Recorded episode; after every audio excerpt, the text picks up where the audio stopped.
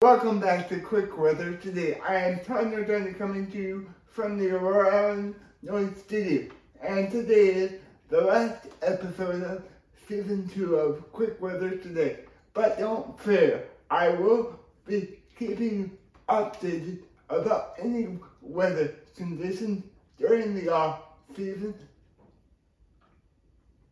And today's high is 42 degrees with a chance of snow showers and snow squalls this afternoon.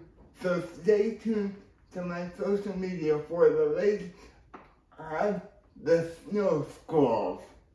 And I will see you back here in 2022.